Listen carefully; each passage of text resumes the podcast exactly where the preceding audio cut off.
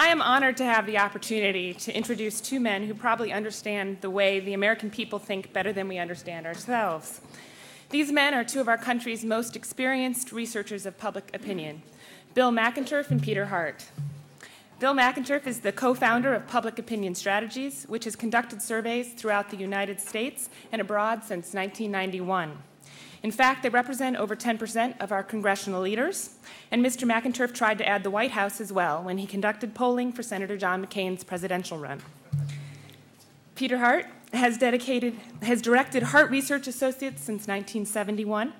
They have also surveyed public opinion throughout the United States and abroad. His firm is one of the nation's most respected and accomplished political polling teams on the other side of the aisle. Over the years, they represented more than 40 U.S. senators and 30 governors. Peter also happens to have the added bonus of being a dedicated Duke parent who has taught public opinion and public policy here at Duke.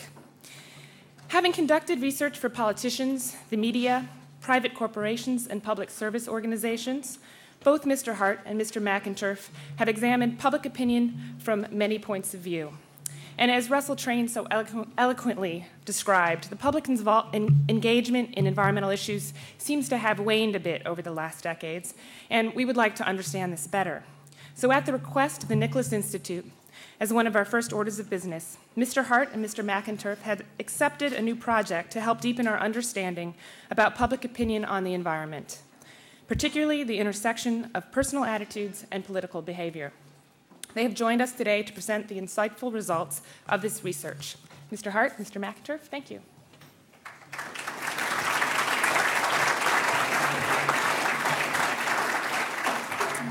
I'm the uh, Bill McInturff part of the team. Well, and I just uh, this is always a difficult task since uh, Peter and I are speaking to a more distinguished audience than our own distinction.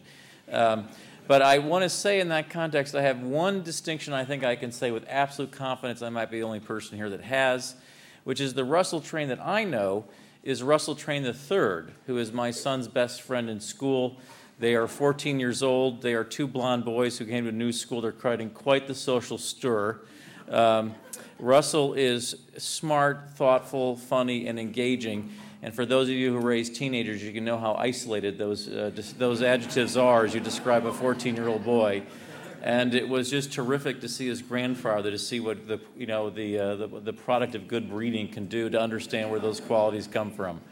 Um, Peter and I uh, were thrilled to work on this project, and we did it because we have the same interest you have, which is we were uh, approached by the Nicholas Institute, and they said, "Look, people say they care about the environment."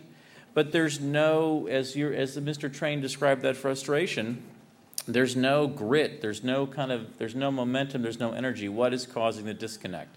Uh, both Peter and I have done substantial work on this issue, and we decided to devote ourselves just to that topic. Um, what did we do? We did three focus groups of swing voters, and part of our thesis is that um, you know there's this caricature that people care about the environment, or they care about jobs, or they care about God and the creation, or they they want to make sure we have development. And in fact, what is really true about people is, they, is that all of those factors are important. So most of the work in those groups was spent to say, how do you approach making a decision about an environmental project? What's important to you? And then learning that language and then learning the insights from those groups, we went out and did a national survey. And what we did was to identify five kind of core reasons for this disconnect. And importantly, I think we found a way we'd like to think about the American electorate in terms of how to talk to them about this issue and identify who they are. And what we're going to do very quickly is Peter will talk about those disconnects, and I'll talk a little bit about the structure um, of the electorate, and I'll end a little bit as well with the challenge and the opportunity for the Nicholas Institute. But I'm going to turn it to my friend Peter to walk through those disconnects. Thank you, Bill. I'm delighted to be here, and let me just say that uh, we talk about the uh, the great uh, North Carolina writer uh, uh, who basically, Thomas Wolfe, who said, You can't go home again. Uh, I am home again, and I'm delighted to be home again. Uh, I dropped a lot of money here. my two marvelous kids were well educated, and indeed, my daughter was an environmental science uh, participant and went to Beaufort. So uh, we uh, indeed know uh, the great work that is being done at Duke. And uh, I certainly enjoyed teaching across the street at the Sanford Institute. We're not going to tell you what you want to hear. We're going to tell you what you need to know and let us take you through the data very quickly and give you a sense of where we are. As you can see in terms of the methodology, uh, essentially what we're talking about is a national cross-section. Uh, indeed, it was done at the end of August, and the margin of error is approximately plus or minus 3.5 percent. Uh, let me talk about the disconnect in American public policy. And uh, simply put, uh, what we can talk about is what will make you feel marvelous. If we could stop here, we haven't made it. Does, does the American public care and are they involved uh, and do they want uh, better clean air, clean water, all of those things? The answer is overwhelmingly 79%. So the answer is why don't we just stop here, Pete? It's all done. Uh, we know where everybody's at 40%. Doesn't make any difference if you're a Democrat, an independent, or Republican. Indeed, that's, uh, that's the way it is. But there's a problem. Everybody says, I'm in favor of the environment. That is a one sided issue. Uh, there isn't a debate. But the problem that you have is we're in an era where people care tremendously about, uh, uh, about a lot of issues. And if you look at the environment, environment falls to the bottom of the, of the barrel. It's down to 10%. Does that mean it's not important? No. But in an era where we have Iraq, when we have terrorism, when we have the problems with gas prices and jobs and Social Security and health care, all of those things, not surprisingly, uh, the environment's way down. And you look and you say, okay, uh, that's okay. It may not be at the top of the list, but don't people care tremendously and don't they think very seriously about this? The answer is, and this question is both uh, helpful and misleading. We ask people, what is the issue that if this were brought up, it would make a difference in terms of your vote in a political campaign. In other words, it becomes single issue voting. Obviously, 51% are not voting on gay marriage, but it gives us a sense of intensity and where people are coming from. Well, here's the problem facing uh, the environmental movement and where, you're, where you are. You're, again, down at the bottom. People care more about gay marriage, they care more about abortion, they care more about immigration, they care more about gun ownership and the environment is down there uh, at 31%. And I can tell you one thing if you don't understand anything else about Washington Washington is based upon intensity of vote. And so having broad support with no intensity core makes it very difficult to get major movement on the issues. You look forward in terms of this, and you take people who tell us I'm a self proclaimed environmentalist. I care. I care as much as every one of you. But the answer is among that group, where do you fall? You fall into fourth place uh, behind gay marriage, abortion, and illegal immigration. So you say to yourself, there's the difficulty. It's great that people are behind us, they care about us, etc but you turn it around, and when it comes to the environment as a voting issue, at this stage of the game, it is not a voting issue. You are not a player. One of the things I want to tell you here, and one of the things you need to discuss and we need to think about, is how do you develop that core of individuals who say, it is so important, I care that much, and that's what we need to do. Then you look, and uh, again, one in four of environmental say this is the determinant vote. You look at environmentalists, it's 39%, and those who have given money. Uh, everybody here, you've all given money to the environmental movement, but when it comes to does it make a difference, it's only 35%. So that gives you a sense of that. Now, one of the things we want to talk about are where are the disconnects? What's happening out there? What are the problems? What are the challenges? Because Bill and I have one dedicated concern, and that is how do you get it right politically? You're embarking upon a terribly important set of principles and ideas, and what we're trying to do is to give you a sense of where people are coming from and what is important, and how do you talk them to them not only as citizens, but how do you talk to them as voters, and how do you start to move legislation and what's important. Well, let me start exactly where Russell Train uh, was beginning. And that is one of the things he told you is we believe that there's a lot of been, has been done. He talked about uh, environmental degradation. Well, you look at the American public and they'll tell you the same thing. 57% say, I think a lot has been done on public policy. So, what do you have here? You have a situation where almost 50% say the environment around uh, my neighborhood and in my area is just fine.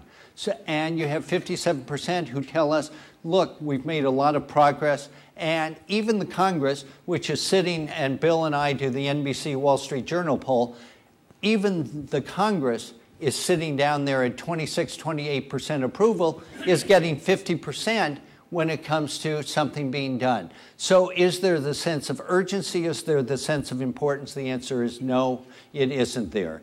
And then you talk to the people who say, no, nothing's being done. Well, what's missing here is take a look at this.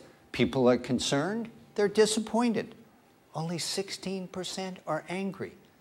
Only 16% are angry. So there is no sense of outrage, there is no sense of that intensity. If you stop and think about all the things that the American public gets riled about, these are people who say nothing's being done, and if you translate that, that angry group, what, it's about 5%? 7%? Uh, of everybody. So you're sitting there with an infinitesimally small core. And you look at this, and you look, even though uh, among those people who feel about the lack of progress, only 30% of those people uh, have that anger feeling, as the case may be. So you look at this, uh, and that gives you a sense. Now, the second thing is is it a longer term concern or it is and again these are the challenges and this is what's before us. The second major thing is they don't see it as an immediate concern. It's a problem but it's not an immediate concern. Now all of us in this room know that when the water starts to get warmer that means we have more intense hurricanes, and we know what it means, and everybody reacts to hurricanes, and suddenly we're putting in uh, $200 billion. But uh, from the focus groups that Bill conducted, when people start talking about it, they talk about it as a long term problem. They've got big problems in front of them. They have to go to the gas station every day and they have to pay $3 for a gallon of gas. You say, well, that's related to the environment. Not to them, it's related to only one thing what's coming out of my wallet. Third thing is, uh, they also see the negative impact. And we talk about long term and short term. One of the problems here is that people look and they say there are a lot of good things that come out of uh, a better environmental movement. It means better health, it means better water. We can make all kinds of advancements. But they also look, and when they, one of the things that they look at are the negative effects.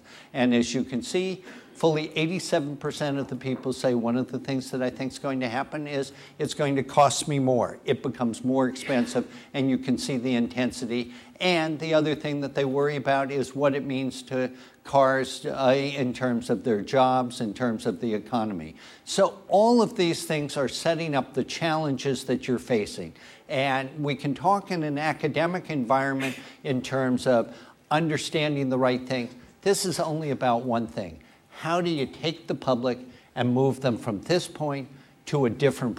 And what does it take? And what are the hurdles? And what are the obstacles? That's what Bill does in business day in and day out and does it exceptionally well. It is the ability to be able to look at these things and, uh, and to uh, make the judgments. And it doesn't make any difference. This is one of the fascinating things on so many of these environmental issues. We talk about the polarization of America.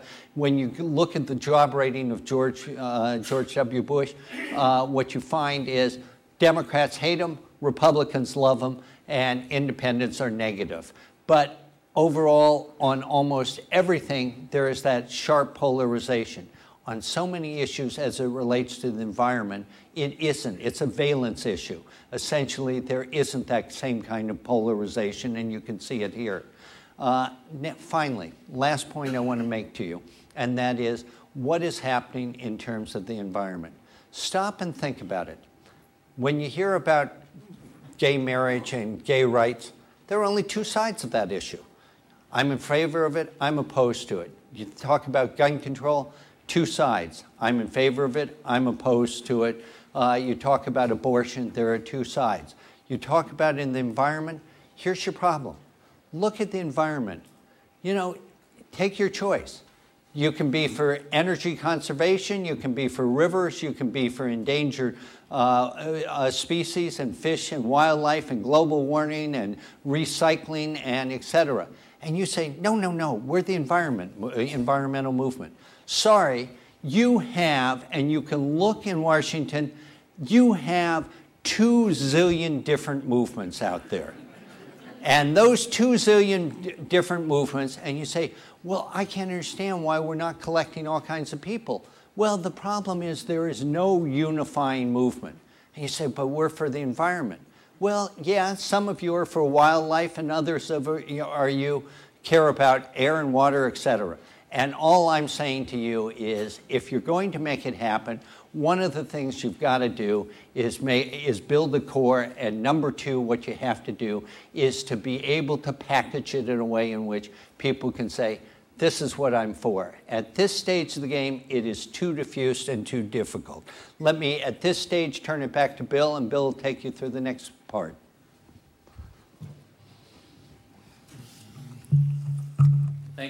Peter's been talking about these disconnects, the things that make action more difficult. And there's the a fifth disconnect, we think, which is understanding these kind of different pair of glasses. This is, in other words, what's the perspective and frame that people use to look at this issue? And uh, that's, that's a, um, an important part of what we did. Uh, what we did in the groups is we worked, as I said, long hard to say, okay, if there's, a, here's a kind of a generic environmental proposal, how would you go about deciding whether you favor or oppose it? What factors do you look at? And we had drafted some factors based on our previous work. They reacted to the language, they reacted to what they think those factors were, and they told us other things about that uh, were important to them. And in terms of those factors, uh, we ended up in the research testing 13 of them. Uh, the number one factor people say is important to them, and uh, this is just based on self description, is their desire to protect the environment for future generations. Um, uh, the impact the, the proposal on people's health. I think one very critical thing that's happened in the environmental discussion in the last decade is the movement to make the environment a personal health issue. And I think that's had some positive consequence in terms of impacting people. Um, now, on this list, people say the number, it's only number six, the impact the proposal has on jobs and the economy. And so you might look at this list and you, and you look at these factors, say, oh, well, that's, that's powerful. In other words, people are a lot more concerned about the future generations than they are about uh, concerned about the economy. Uh, but there's one problem with that. First, this is, gets to Peter's point about intensity. The people for whom the filter of the economy is an important filter are much more intense and, i.e., in some cases, not supportive of environmental goals. And there are people who have this very broad, nice notion we should do something for the future. So as we went through these factors, um, um, and then, for example, in terms of intensity, one of the bottom factors was uh, the amount this, this environmental change could mean on the government having control of regulating you know, your own individual actions. Now, people say this is not particularly important how they make a decision.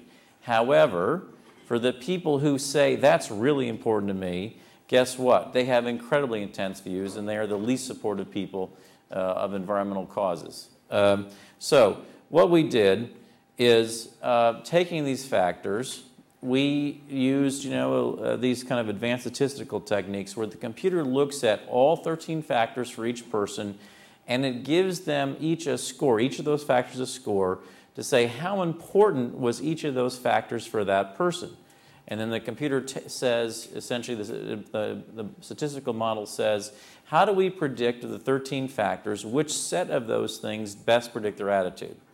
And then we go one step further and we say, okay, we took that person out of 800. What people are like that person? Are there people who seem to have lumped the same kind of factors together in some stable way? And when we do that, it creates this list.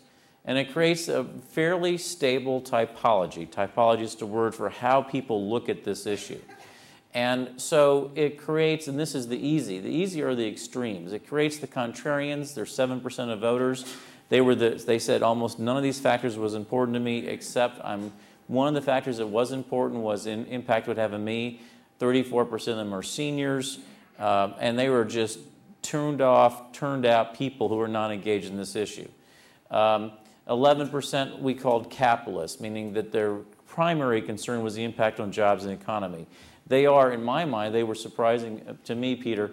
They were surprising because they are men, they are well educated, they're affluent, uh, very high religious conservative component. Um, and in a lot of demographic ways, they look like some of the same profile of the regulators, but their views cannot be more different. Um, the regulators uh, and, the, and, by the way, the capitalists were Bush voters by roughly 50 points. The regulators, another, this is more like when we think of the, if there is a caricature of the, of the environmental movement, very well educated, very affluent, very liberal. Uh, and these are folks who say, when they said, yeah, it's important what government does in terms of what it, government does in regulation, what they meant is we want more of it. Uh, when you read their open end about what that does mean to you, they said, I want more of it and they were very, very compelling when you read the open ends. More of it means I want to restrict and limit a Republican administration who I think is, needs to be reined in and controlled. And not surprisingly, they voted for Kerry by almost 50 points. Now, those are, and then the, the other group that's kind of really clear was we call them the narcissist.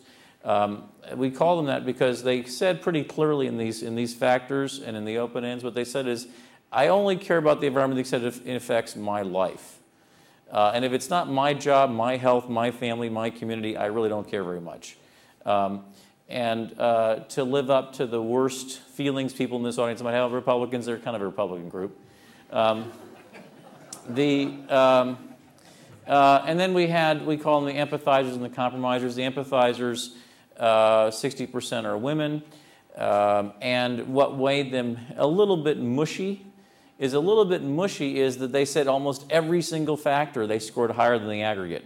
They said they kind of looked at everything and said, I can see that, I can see that, I can see that. And, um, uh, and, but they're actually a very important swing voter group. But the, to me, the group that was of most interest to me, if, when Peter talked about what we do for a living, if this were an initiative and we were being hired to, to, on your behalf to go win an environmental initiative in California, I would probably spend on that list I would spend some chunk of time with women empathizers, and then I would spend a ton of time with the compromisers. Because the compromisers are kind of these, uh, uh, these kind of fair witnesses, these kind of brokers between both sides, because they rated very highly on long term concern about the environment, but they also rated really highly some of the jobs and economic stuff. And that when we called them compromisers, it's because both sets of things were important and the other reason they're of interest is they are a really split political group. They're kind of split by gender, they were split in the election. And my sense is if you look at who you could influence up there, um, that uh, in terms of shifting and changing opinion, that in, in my hypothetical model, if we have to go actually win an election around this data, it would be moving and making sure women empathizers were on your side and that you really, really worked hard at compromisers. Um, so um, I'm going to skip through the next slides. These are just profiles we did that kind of make some of the points I made. Um, Peter and I are trying to provide an overview. There's plenty more to share. Now, sometimes you'll say, what's the point of this? How do you use this stuff? Uh, I just want to make one point. Peter's correctly talked about the polarization, is that when we use this typology, we did it for a reason which is if you look at the normal way we look at voting attitudes about the environment, like Republicans and Democrats, on the difference between Republicans and Democrats, for example, in a question like, do you want to protect the environment or do jobs or protect jobs, are you satisfied with, or we're doing both, that on that question, Democrats say protect the environment by 39 points, Republicans by seven. There's a, that's about a 32 point net difference. When you look at what we did with these typologies, the regulators say they want to protect the environment by 59 points. The capitalist, those uh, the most pro-jobs groups that I want to I want to encourage job growth by four points. That's a 63 point spread. In other words, these groups did a heck of a lot more to really divide the American electorate uh, in a very different way to understand the range of opinion. The other thing that's powerful about doing this typology is that, in fact, Peter and I could live next door to each other. Um, and the point is, Peter and I, if you look at us, attractive men clearly, but you know, we're of a certain age, gray hair, fairly settled. You know, uh, uh, we did not invite, you know, we did not invent cardiac stents. We haven't made that kind of contribution. But we've done our thing. We're fairly comfortable. But the point is, we live next door to each other. In classic political typology, you say, well, those guys are the same. And the point is, Peter and I would have very, very different views, as we do in lots of issues despite our friendship. And what this set does, is it kind of picks out of the neighborhood and says, they can look the same demographically, but they have very different attitudes, and we can tell you how to communicate to that person. Um, so, uh, what are some of the challenges? Um, what does it mean? Uh, number one, uh, there's a good, here's a very positive thing to say that when we were doing these groups, we talked about who's credible in this issue. And I, let me describe another frustration that I've heard a lot when you talk to people in the environmental community. They say, well, these are the facts. These are the facts. And when you sit in groups and you give people the facts, what they say is, paid for by whom? And so they don't see that there are some neutral fact. What they see is there are influence and special interest groups, and that the world is paid for. And so when you say these are scientists who did this, okay, well, who paid for the science? Who was the funder? And the odds are they believe there'd be a vast difference in what the scientists report if they were paid for by an environmental organization versus a, a major business group. And so they get very muddled about there, that there are no facts there are only things that are competing with each other for information. And frankly, they use the, the climate change conversation, the perfect example. That there is not a neutral set of facts, that, there is this, that no one quite agrees, that there's one set of facts versus the other, and that they can't sort it out. And as a consequence, what they said is that it would be terrific to have a academically based institute um, that could be the arbiter of that, that uh, could be credible in that regard. Um, and um, uh, but as you move forward, um, you know, sometimes uh, groups get very frustrated. They say, well, that's really interesting, but like, so now what do we do? And you say, well, I always write my best surveys after we've already gotten the information from the first set of data. You know, this is an iterative process. But the points that we're making are um, uh, number one, that, uh, that one, we have to both make this less diffuse and more, and more clear in terms of what is the issue we want voters to focus on, and it has to be made more immediate.